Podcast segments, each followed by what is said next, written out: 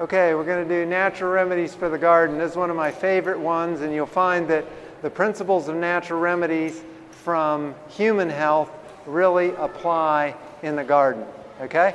And if you read in the book Ministry of Healing, how many of you guys know about the book Ministry of Healing? If you haven't heard about that, that will tell you everything from how to help your neighbor who's not doing so well to how to help your mother in law. Okay? I saw one version of that book, it was called Heal the World Starting with Yourself. I really like that one. Yeah. Okay, if you look on page 127 and 128, it gives those eight natural remedies. Most of us can say them backwards in our sleep, right? But most of us have not memorized the thing that comes right in the paragraph before and right in the paragraph after. Okay? The paragraph before says that we should first ascertain the cause, okay? And deal with the cause, okay? And then the next paragraph after the list of those natural remedies says that we should, it's much better to prevent than it is to cure it once you have the problem. So those are our two principles of natural remedies in the garden, okay? And in Proverbs uh, 28, verse uh, 26, verse 2, it kind of brings out this principle cause and effect.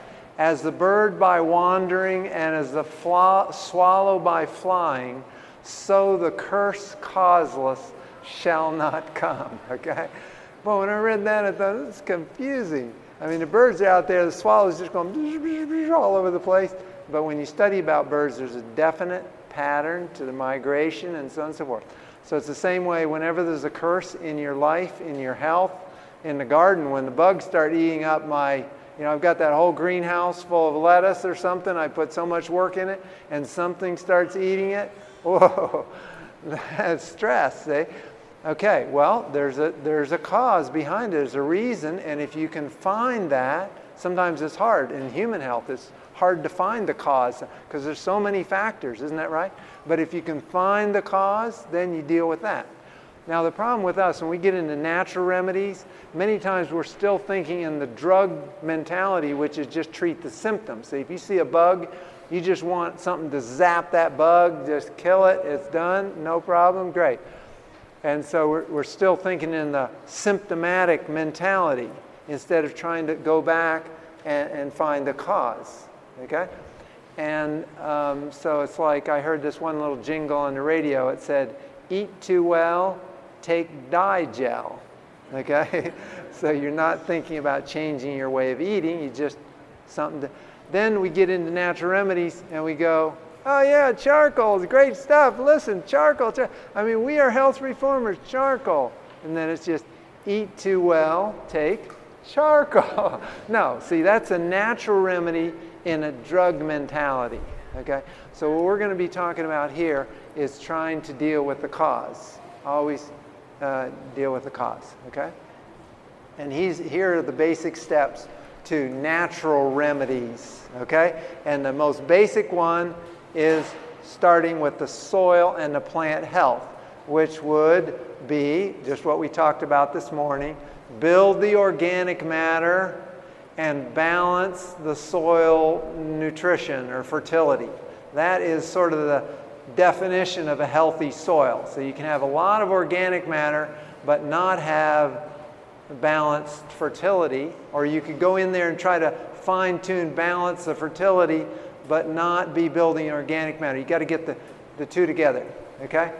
And so that's a very important. Then management practices like crop rotation and then resistant varieties and then encouraging the biology there like beneficials and then maybe sometime you can't figure out anything else you do physical control which is like put a floating row cover over to keep the bugs out okay? Well that's a natural remedy but you didn't find the cause did you? Otherwise you wouldn't have to put that row cover. See so we're we're glad we're doing it natural instead of just spray on malathion but when we put that row cover on, we're sort of saying, I am, going, oh man, well, that'll give me another year to figure out the cause and effect relation.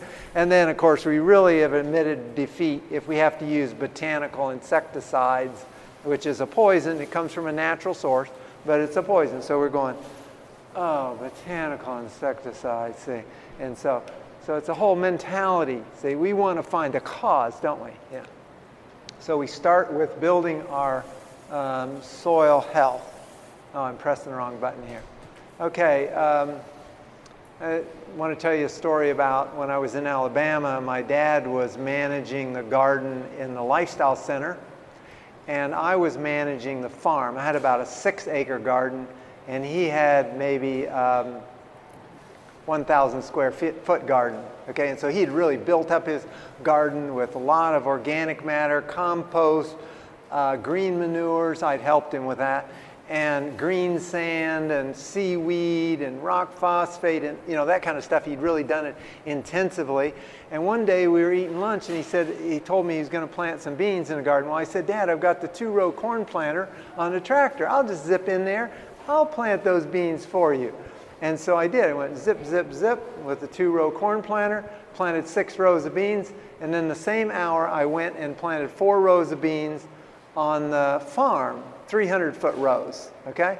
Well, his garden was a lot more built up, and he had three foot rows. That corn planter was set for three foot rows. His Blue Lake beans, they bushed out so much that you could hardly find, you had to really work to find a place to stick your toe down in there, you know, between the vines. They just grown together.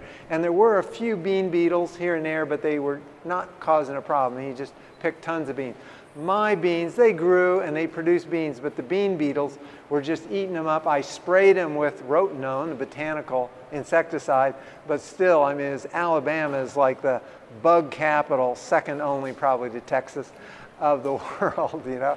And so I'm thankful for all that time I spent in Alabama because it, you know, gave me experience with a lot of different bugs and, and what can be done with natural ways. So here's the Mexican bean beetle.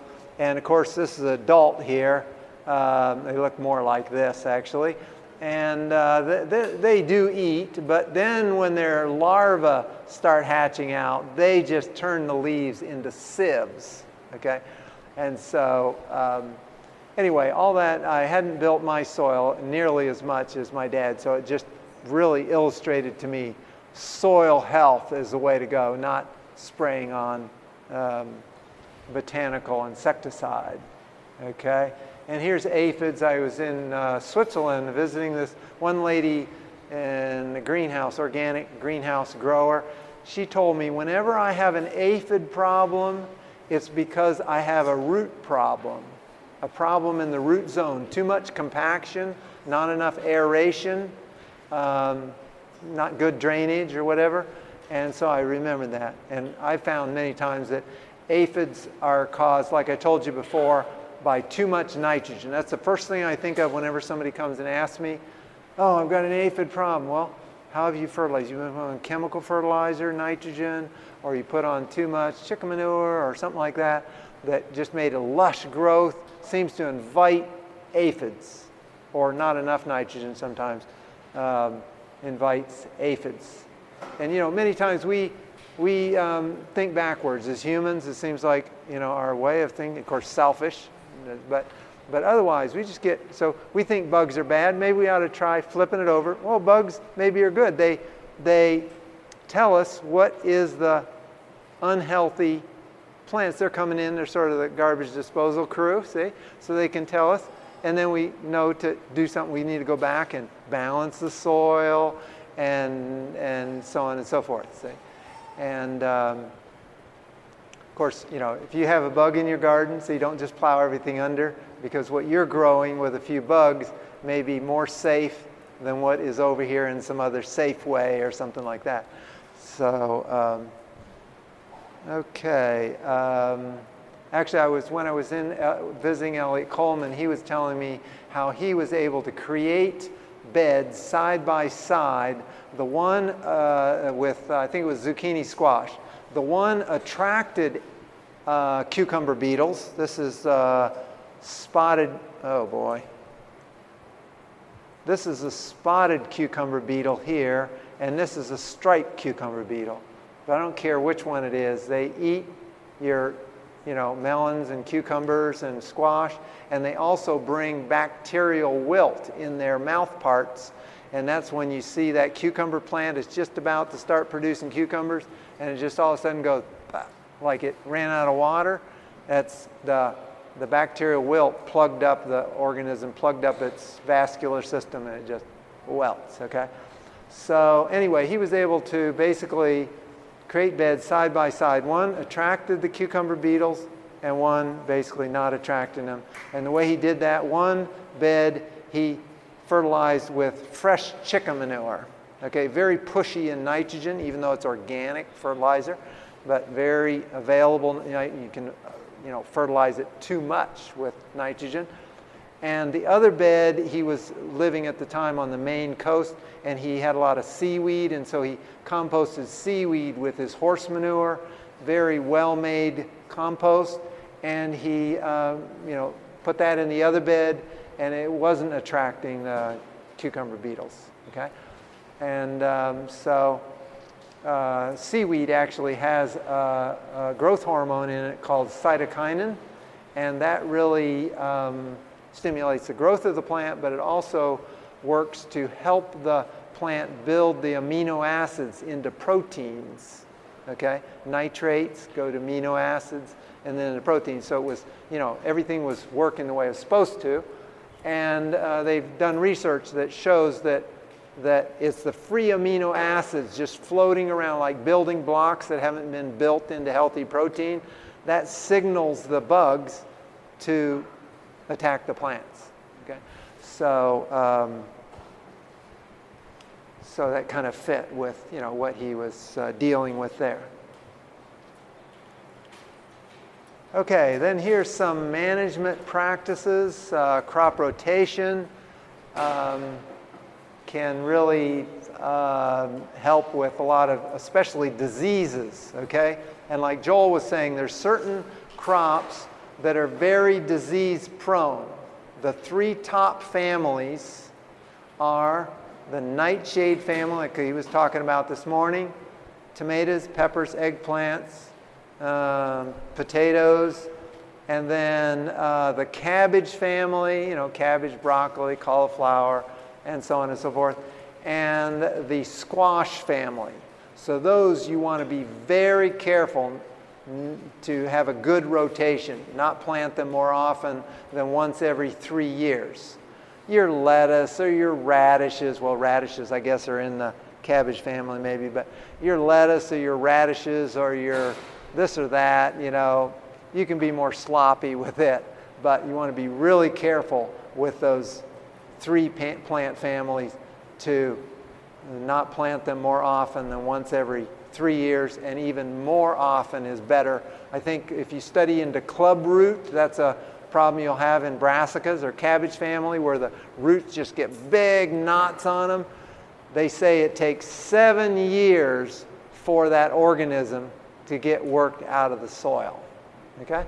So the longer rotation you can without, you know, getting stressed out, uh, the better. And it's kind of fun to, you know, turn your children loose on it, give them a homeschool assignment to make uh, rotation plans. And a good way you do it, you just take uh, little file cards and you write out the different vegetables on there and then you shuffle them around to you can make it into a board game you know who knows? Uh, you might become a millionaire doing that okay? Um, but anyway rotation. One insect that rotate you know i can't guarantee if you rotate your crops that you won't have any problem with bean beetles okay because the bean beetles can fly from over here to over here okay one insect that it will uh, really help rotation will really help is nematodes. That's a microscopic soil um, worm in the soil that pierces into the roots of your crops and messes up the flow of the sap, and your plants just, uh, just well, nematodes. It's real problems with okra, tomatoes. In, in Alabama, I would not grow a tomato that wasn't, oh, we'll do that here pretty soon, that wasn't resistant to nematodes because in the sandy soil in the south, the, the warm climate and sandy soil, terrible problems with nematodes. The further north you get and the more clay the soil, the less nematodes. And the more organic matter in the soil, the less problems you have with organic with nematodes because that encourages the parasitic fungus that pierces those nematodes and just the fungus just grows into the inside of the nematodes. One more reason to build your organic matter. Okay, but just rotating will uh, the, the nematodes go with the plant families. So if you plant tomatoes year after year, they build up. But if it's a long time before you plant tomatoes again, the, the levels of nematodes that atta- attack tomatoes will go way down. Okay, then sanitation, uh, just basically keeping your garden clean in the fall. Clean up your garden so you don't have those tomato vines out there to produce a bunch of, you know, um, late blight spores that will infect your next year's tomatoes. You see, or or if you do have a terrible, you know, plant that's just sick, well, yeah, put it in the dumpster or something. But of course, again, if you're rotating your crops, you just till that those tomatoes in in that area, even diseased plants, and there'll be three years or five years before you plant tomatoes there again. So it'll have all time to.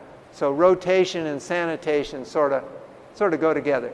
And then encourage the beneficials. That is a big part of prevention. But you can see all these are prevention type of things.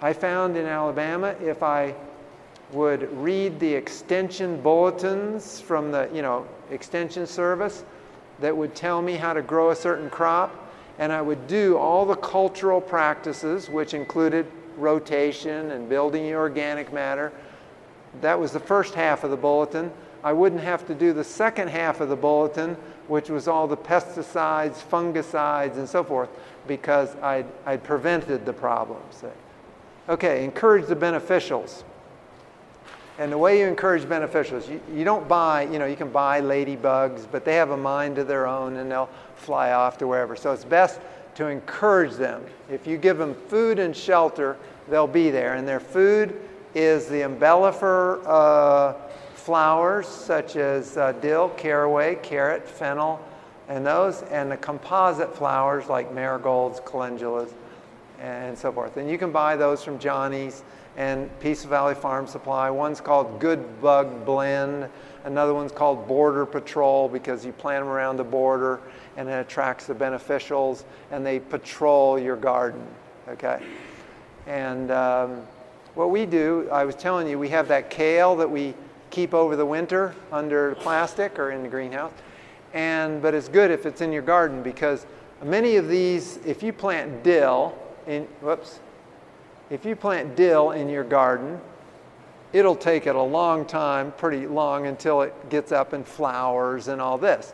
But if you have that kale, it's already growing and it puts up that spike and makes all those yellow flowers, and that it just attracts the beneficials early at the same time as your early lettuce and peas and everything. And so you've got all those beneficials already jump started from the beginning of your, uh, so whatever plants you can find that function that way in your garden is really great. And then shelter, to have some, you know, don't just have that perfect suburban lawn with everything just sprayed with Roundup or this or that. You know, to have some little areas of herbs and they're a little bit shaggy, then uh, the beneficials can sort of hide in there or you don't have a thousand acres of monoculture like they have in California, but you have diversity of plants. That also is very, uh, very important. Okay, here's a hoverfly. This is one of the beneficials, and they can be as big as a hornet. You know, they kind of go, and they hover, or they're so small you can hardly see them. Okay, and they don't. They actually live on the nectar of these beneficials, but then they lay their eggs and this is what their larvae look like, okay? Is this kind of translucent worm that you can see the guts working in there, and they just eat the aphids out of house and home, okay? But a lot of times you won't even see what's happening. It's happening there, but you know it's on a micro scale, and um, those are the good guys. And like uh, you know, like Elijah said to his servant, "There's more for us than there are against us." See? So, of all the insects in the world, there are a lot of beneficial insects. This is an ichneumon wasp, and um, it stings into the aphid, lays its egg in there, and then it hatches out, and the pupa or larva eats out the inside of the aphid, and then it pupates, and then it hatches out and goes to sting more aphids and leaves that aphid as a little, like a Chinese lantern on the leaf. And of course, we know about ladybugs. Uh, do you know what a ladybug larva looks like? Here's a ladybug larva. It looks like a little Gila monster or something like that.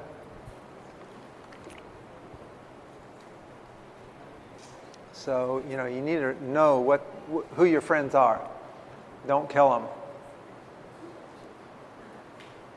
This is a ground beetle. One time in Colorado, we um, didn't have any problems with, our, we had all kinds of uh, uh, potato beetle adults, and they were laying their eggs on the potatoes, and we had a um, natural insecticide to spray on them, but we never needed to spray them because the eggs just started disappearing.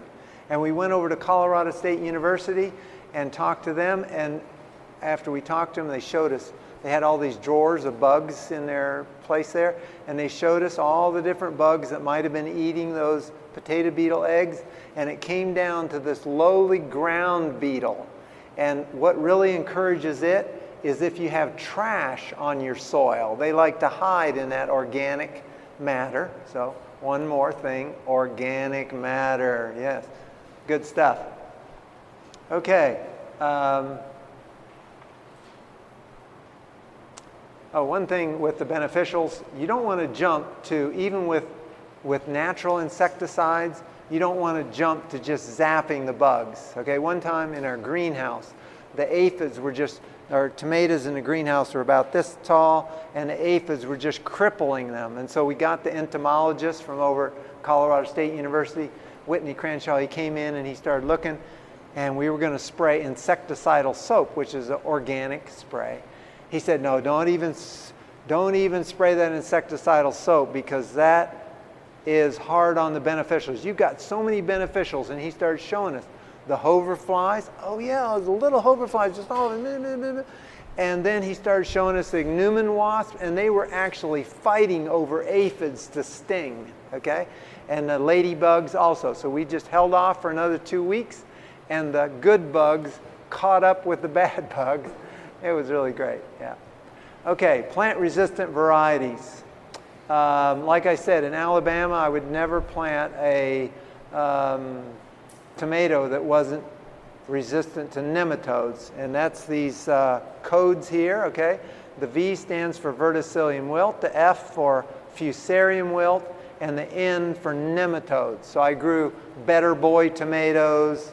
Uh, big beef is one that Joel was mentioning resistant to, it's not only resistant to VFN, but I think it's also tobacco mosaic and, and several others has very long resistance code. So this is a very easy thing to do. You just kick back in the wintertime by the fire and read the Johnny's catalog and find those resistant varieties. It's really fun to do. Um, cucumber mosaic, uh, resistant cucumbers, powdery mildew resistant peas and squash, um, anthracnose, powdery mildew resistant melons. Just to mention a, just to mention a few. And here's the codes, okay? Which is, I guess we already pointed out in the Johnny's, uh, Johnny's catalog. Okay, then biological control. Um, and uh, that would include the beneficial insects and that kind of thing. But here I'm talking about a spray that is a bacterial insecticide. So you're using biology to kill the bugs, you might say. And um, one of my favorites is uh, BT, Bacillus thuringiensis, and it's a naturally occurring bacteria that gives the cabbage worms a stomach ache and they quit eating for a little bit too long, okay? And it comes in trade names like dipel, thuricide, and so forth. Um, but it's more effective in the university tests and so forth. More effective than Sevin and those, those kind of, you know, uh, hardware store insecticides, dipel. And you just, you know, get a wettable powder, mix it up in water, spray it on your cabbage, and it just, you'll have beautiful, clean cabbage, broccoli, and all that kind of thing. Um, or you can get a dust. Sometimes many garden centers have dipel dust. If you have a small garden, you know, it's easier just to have a, a duster and go out there and do a few, few puffs than, than have to mix it all up in water and all this stuff. But, um, you know, many times you go to your garden center and you tell them, I want Bacillus thuringiensis. They'll just shrug their shoulders. And, but you just stay there. You say, well, you know, maybe you can get, go get your chemical supplier catalog and look through there to about page three, three quarters of the way through. They'll finally find, and you got to know you're looking for BT, you're looking for which is Bacillus thuringiensis, and trade names like DiPel and so forth. And they'll finally, you know, they'll finally figure it out, and they can get it. They can get it, uh, or it might be on the shelf. You know, there's so. Then there's um, We'll skip over this middle one, but this is one that's really big now, and Johnny's has it, uh, Spinosad, okay? And that will take care of cabbage worms and a variety of other um, uh, things like potato beetles and so forth. There's a, a good bunch of uh, Spinosad. You can even get it in Lowe's and, and so forth. You look there on their shelf, and they'll have Safer's insecticidal soap now, and they'll or some kind of insecticidal soap. They'll have dipel many times, or some kind of BT, and they'll have some kind of spinosad product, and also have neem, which is a is a uh, extract from the neem tree. Okay, so um, finally catching up with all these things. So those are very easy, you know, to do, and. Uh, uh, don't use Sevin and malathion and those things. That's from way back in the dark ages. Okay, then physical control, that's like floating row covers. And if you look there on page, what was it? Was it page 200? At the very top of the page, there's an extra light row cover.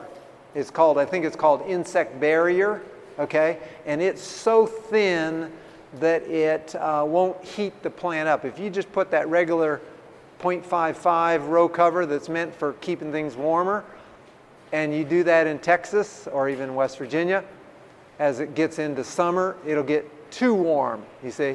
So if you're trying to keep out the cucumber beetles, then you need that insect barrier weight, not the, not the row cover uh, weight. And then another thing is that kaolin clay they, they use for putting on fruit trees as a barrier. Okay, then here are the botanical insecticides. You remember that when we do this, we're admitting defeat, right? We've run on a botanical insecticide, but it's still better than a chemical insecticide because it's coming from a plant source. It usually breaks down more quickly. I wouldn't re actually recommend rotenone anymore. Whoopsie daisy, because it uh, does have um, it's quite poisonous, and it does have residual effects. They found uh, stays quite residual. I'd recommend pyrethrin, even though it's quite pricey. If you look in Johnny's catalog or, or uh, whatever, pyrethrin, uh, but that would be the one I would choose. Some people even have questions about neem, um, certain things it has in it, but um, I've used neem in the mission field. Uh, we just had neem trees there, and it's really great. You make your own natural insecticide. It's not actually a poison. It actually slows down the reproductive cycle of the bugs. So if you're down in Dominican Republic and you spray that on the bugs down there, it will get you from the, the bug pressure of Dominican Republic back up to about what it's like in Texas or Alabama, okay? If you spray it in Texas or Alabama, it'll get you about up to West Virginia. And if you do it in West Virginia, it'll get you about up to Michigan. You get the idea. Okay, here's, um, now we're going to go through this list that you have here of we always need some direct uh, cures, okay? So we're just going to go down through this, what you would do if you've got this problem. And of course, many of these we're going to be reviewing uh, what we've already talked about. So for aphids, you don't want to over fertilize with nitrogen. You want to encourage the beneficials. That's where encouraging the beneficials shines the brightest is controlling aphids, okay? Because you saw all those ones, they deal with aphids. That's a Okay, then in Europe, I learned about stinging nettle tea. I don't know if you have that down in Texas, but stinging nettles, you just take that and put it in a five gallon bucket or a tub. Just put a bunch of them in there, fill it up with water, let it sit 24 hours, and then you spray that on your aphids. Okay? And um, then insecticidal soap. That's what I use because I don't want it full with stinging nettles. So you just buy insecticidal soap, and they have selected these soaps the fatty acids in the soap is what takes care of the aphids. So they've selected the ones that have the best fatty acids to control the aphids. When I go around to fooling around to mixing up a spray and spraying it, I want to be sure it's going to work, not some, you know, this, that, or the other soap. So it's not that expensive insecticidal soap. Okay. Um, then for ants, do you guys have fire ants down here in Texas? Okay, yeah, we had those in Alabama. And they like to eat the skin off the broccoli stems and cab- broccoli and cabbage. They would just, you know, just collar those uh, cabbage stems. So I found if you put powdered charcoal right around each plant, the, the ants did not want to cross that charcoal barrier. So another another good charcoal uh, remedy. Okay, then army worms. It's just a kind of a blackish, uh, velvety looking worm that will just eat the big gashes in your beet leaves or your kale or even carrots sometimes. It'll just eat the leaves off the carrots, okay? But it's in the lepidopterous family, and so BT will take care of that, Bacillus thuringiensis or DiPel. Okay, and then bean beetles. Um, there is a parasite, which I can't even pronounce the name of it here, that will parasitize bean beetles, but at least in West Virginia, it, it, it's too cold, it won't overwinter, and so you have to release it. It's quite expensive. So for the average gardener, I tried it one year. They must have just flown away or something. It didn't control my bean beetles. Yeah. But it is, it, it does work. Um, but uh, you can use something like pyrethrin to um, control bean beetles. Actually, uh, um, Bob Gregory, um, who's close to us there, he uses trap crops a lot, and he says that planting yellow eyed beans uh, along with your green beans, the bean beetles like yellow eyed beans better than they like green beans. Okay? But I haven't tried that yet, so you know, I'm always cautious to recommend something until I've actually planted it in my own, own garden. Okay, then cabbage worms and cabbage loopers, uh, DiPel. We'll just take care of them. Um, no problem. Let's see, we're supposed to be clicking on through here. Oh, that's a lacewing, also takes care of aphids. Um, lacewing larva, ladybug, yeah, Okay, there's an ant in case you don't know what those are. Uh, there's the army worm.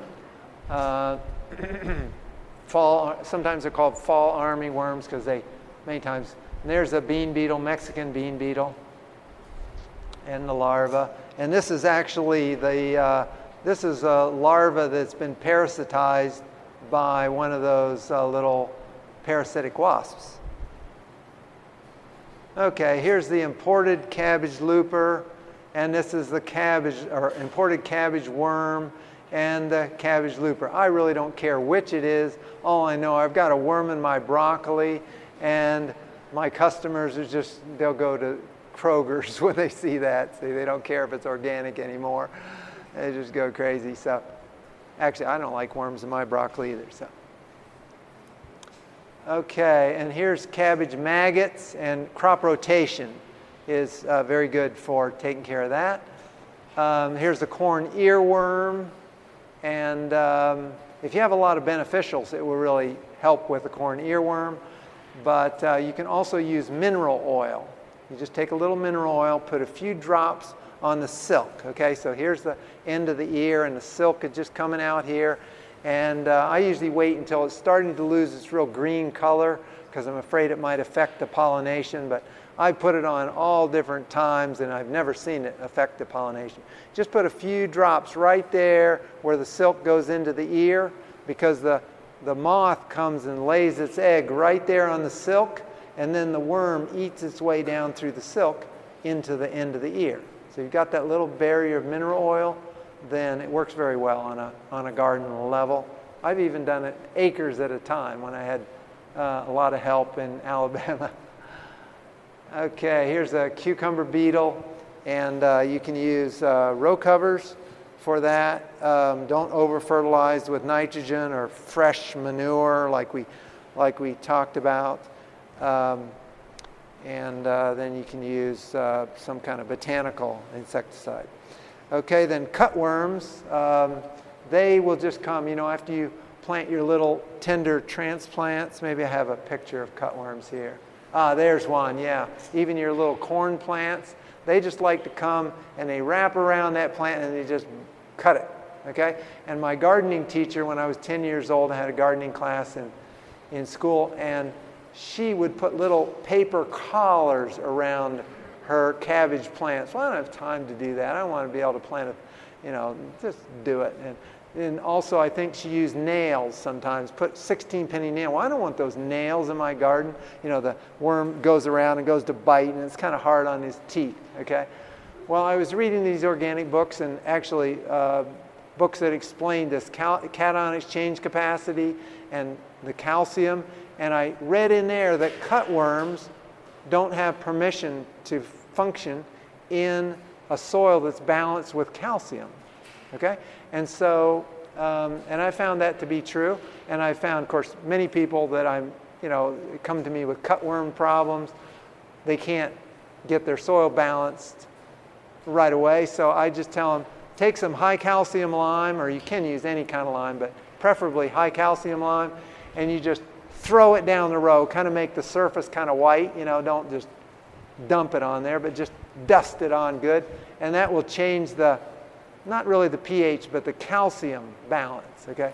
And I found the biggest problem we had in Alabama there, people, I would sell them these cabbage plants from my greenhouse, and they come back the next day and say, oh, Steve, the cabbage, the cutworms ate half of our cabbages. And so what they'd done. They had a lot of pine needles and oak leaves, and they had planted their plants, and then they just snugged all this mulch up around them. Soil was probably already acid and not so balanced, and then all this acid mulch just gave that perfect, you know, environment. And so I just tell them, throw that lime down the row. I had one lady call me from Michigan, had been one of my seminars. She called me just to tell me, Steve, that worked. Oh boy, that just took care of my cutworms. okay, that's great. Okay, um, this is European corn borer, again, crop rotation. Um, and flea beetles, I don't have a good answer for flea beetles. Dust them with wood ashes or, or um, uh, just, you know, if you plant your arugula in the springtime, the flea beetles will just make holes in the leaves. But if you plant your arugula in the fall, you really won't have a problem with flea beetles, okay? So if you can't beat them, join them type of things. That's what I do in Alabama with the cucumber beetles and the squash bugs. I just kept planting uh, uh, summer squash and cucumbers every week or every two weeks, you know, and so when that set just died, then I had more, more coming on. Okay, here's the nematodes. This is a micro, you know, electron microscope probably thing. And there's the root knot nematode damage, okay? And, uh, you know, the, the um, beans, legumes, will have nodules on the roots, but the nodules will be on the side of the roots. But the nematode damage is in line with the root, kind of like, you know, arthritic joints or something, say and you know it's root knot nematodes, cyst nematodes, something like that. And um, so crop rotation. And also planting a rye cover crop. There's something about that rye cover crop that really suppresses the nematodes that like to uh, attack your uh, vegetables. It's kind of a climax stand of a, a plant that they, you know, the vegetable nematodes don't function with. Yeah, well, the question was whether if maybe you would plant rye as that seventh year uh, cover crop instead of alfalfa. Well, rye, it likes to grow during the winter time, cold, cool time. So it really won't keep going for a full year like alfalfa will. So that's usually use it as what we call a winter cover crop. So when you're done with your garden in the fall, you know, everything's pretty well done except maybe a little bit of kale over here. You just till your whole garden up. It can be very trashy. All the bean vines are just half tilled in.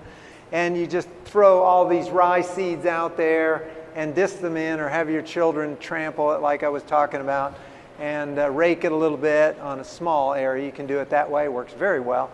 And then it'll just come up like a, a, a lawn over the winter and it'll protect your, your garden from erosion and it'll keep the microbes really gone. And then in the spring, you of course till it in and then plant your, your vegetables. But that will give a good, just that winter cover crop of rye will give a suppression of the nematodes effect. Okay, here's the um, Colorado potato beetles. And um, some people say that uh, having a mulch between the rows will help. That goes along with the ground beetles and so forth. There's several products, like I mentioned, Spinosad. I think in Johnny's they have the Monterey, Monterey insecticide, I think it is. I didn't look what, what page that is on. But um, it is a Spinosad um, uh, product. And you can also use pyrethrin uh, as a botanical insecticide. Um, okay, here's squash bugs. The uh, row covers are good for keeping those out. You have to keep it on there quite religiously uh, in order to take care of the, the squash bugs. And uh, Bob Gregory, he sprays his, the base of his squash plants with um, insecticidal soap and uh, sulfur mixed together as a repellent for the, um, the squash bugs. Okay, here's slugs, and as I mentioned before, you can use uh, Sluggo or escargot. 214 Okay. Uh, 214 is the page in Johnny's that has the DiPel, and I think they have both a wettable powder there and a dust of the DiPel, and then the uh, Spinosad, which is the trade name for that, I think is Monterey um, insecticide. Okay. Um, But uh, anyway, there's this pro- product, uh, Sluggo or Escargot, which is iron phosphate, that uh, now they have Sluggo Plus, which has the spinosad in it that controls some other uh, ground in- insects like uh, meal bugs, those little pill bug like guys. Okay, thrips, uh, encouraging the beneficials. And you can also use these kind of traps uh, either to trap them out or monitor them. And here's uh, tomato hornworm. Actually, this might be a tobacco budworm, but anyway, just has a different number of stripes. But it will. Have you ever seen these guys? They just defoliate your tomato plants. Okay, and DiPel is very effective on those. So you just spray that on as soon as you see any signs or maybe even before. And it also for tomato fruit worms, that's the worm It's actually the same as the corn earworm. It gets into tomato fruit. That first fruit that's starting to turn red, you go to pick it, and the one side of it is just rotten. It's because the tomato fruit worm got in there when it was still very little small fruit. See? And so if you do that, that's what I did in Alabama. I would just spray those first clusters with DiPel. After the first two fruit set, it didn't seem to have a problem for the rest of the season. So those first ones, those are the ones I was most interested in. I was just spraying with DiPel. And, uh, but here you can see on the next slide, encouraging the beneficials because here is a tomato hornworm that's being parasitized by uh, a braconid wasp. And these are the packets of, I think, pupa, okay? And then those hatch out and go and parasitize more hornworms. When I was a little kid, we used to go to our neighbors and we picked the hornworms off for a penny a, a worm and drop them into kerosene or something. But they told us, whenever you see those white packets, you just leave that one. Don't pick it because that's going to, you know, make more, um, more parasites to take care of the hornworms. Okay, so that's a little rundown on uh, uh, what you can do. Natural and, uh, and more natural, yes. Okay, the question is what you can use diatomaceous earth for, and you can use that uh, for any kind of in insects, especially it seems like the, the hard-shelled insects. Um, and it, it's, a, it's a mine product of microscopic sea animals that have been, um, what do you say, um, uh, fossilized, yeah, and all that's left is the silica. And they mill it and it scratches the insect's uh, exoskeleton and makes them dehydrate. I personally haven't had that much uh, success with it because if the humidity's high, then it, it doesn't dehydrate the, the insect and so forth. But you can, you know, it's something, it's something to try. Also, it's pure silica, so you don't want to, you don't want to um, breathe it. Yeah.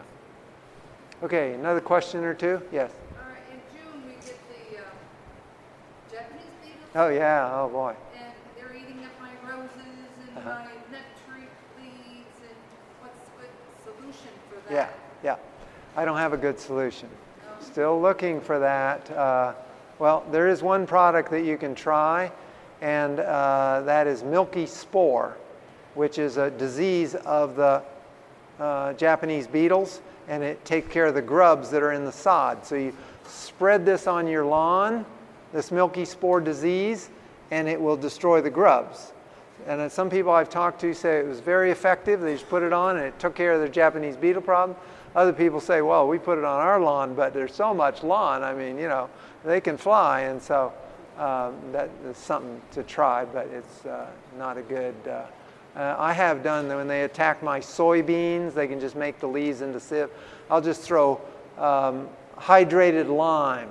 I just throw it on my soybeans, but it doesn't kill them. It just kind of, you know, slows them down. But it's not a, you know, done for cure type of thing. Yeah. Yes. So really put all those insecticides with on the food that you're going to eat? What's that again? Really put all those insecticides and the things that you were describing on the food that you're eating? Yeah. Yeah, most of the ones that I was uh, promoting as just, you know, I was just smiling my way through there were ones that they're bacterial insecticides. So you can actually, if you read on the label, you can spray it on the day of, you know, it's a natural thing in nature and they've just put it in a bag. BT is just Bacillus thuringiensis, okay? But then the ones that I would say, yeah, when you put that on, even though it's a natural insecticide, it's still a poison and it breaks down quite quickly, pyrethrin, let's say. Uh, it's an extract from, a, I think it's a chrysanthemum uh, type flower. Um, so it is a poison, and uh, but it, it will break down in the environment and in your garden uh, more quickly than the, you know, other poisons. Okay, but for me, that's my last resort. Okay. Uh, but um, I'd say that it's um, you know something that we can do, okay? And um, and one thing I might say is you know if you read through uh, the Bible, you see that God has promised to protect us from the devourer, okay? So also, when you read about natural remedies, we're told that we should do what we can do and then pray for God's help, okay? So what I've told you here I've been telling you all about what we can do, okay? But nothing that I said is to in any way um, lessen depending on what God will do, okay? So I had a friend who, when the hail was coming in North Dakota, he prayed and the hail just went around his garden, okay? So, you know, when you have those uh, locusts coming across uh, the Texas or something, then, you know, you, you're not going to uh, spray pyrethrin on those things. So that's when we uh, pray. And, and, but I believe whatever we do, we should do it in a, you know, as natural a way. And then there's a time when you just say, okay, God, you know, this is your garden. And, and if you want it eaten up, that's fine. But, but, you know, we paid our tithe and we trust in you. We're in partnership with you. We've done all that we can do. And now uh, we're depending on you to do what we, what we can't do. And that's a really great, um, you know, thing to know that you're in, in partnership with God in, in everything that you do. Yeah. Okay, we better wind up here. We'll take a, a 10 minute break and then we're going to talk some about, um, we're just going to hit some high points in uh, what you can do to get into growing uh, fruits, okay? Because um, for the work you put into it on the long run, you get a lot more from growing perennial fruits, uh, small fruits, or tree fruits. And so we're just going to share with you some of the easiest techniques that we found that can sort of jumpstart that uh, process. This media was brought to you by Audioverse, a website dedicated to spreading God's Word through free sermon audio and much more. If you would like to know more about Audioverse, or if you would like to listen to more sermons, please visit www.audioverse.org.